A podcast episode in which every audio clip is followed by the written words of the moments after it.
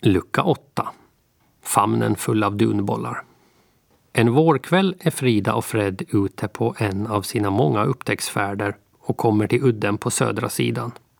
Där ligger massor av ådor, alltså ejdermammor, och vilar tillsammans med alla sina pipande dunbollar till ungar.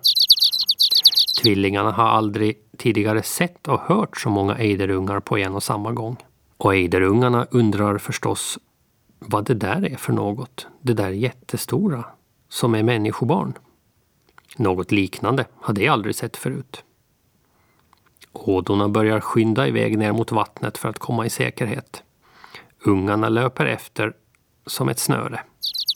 Frida och Fred ställer sig på stranden och då ungarna kommer nära rusar det rätt upp i famnen på dem. Hur många får du på en gång? frågar Fred. Jag har sju, svarar Frida. Jag har nio.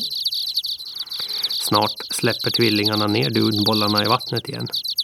Fågelungarna dyker med ett plask och kommer upp till vattenytan en bit bort och hittar snart sina mammor igen. Tvillingarna är ovanliga barn. Inte bara för att de lever på en ö med en fyr, utan för att de en gång, en vår, haft hela famnen full av fjäderlätta, ulliga, gulliga dunbollar. Ejderungarna är ovanliga fågelungar för de har en gång fått en kärleksfull kram av ett människobarn. Det, kan du tänka, finns det inte många fågelungar som fått.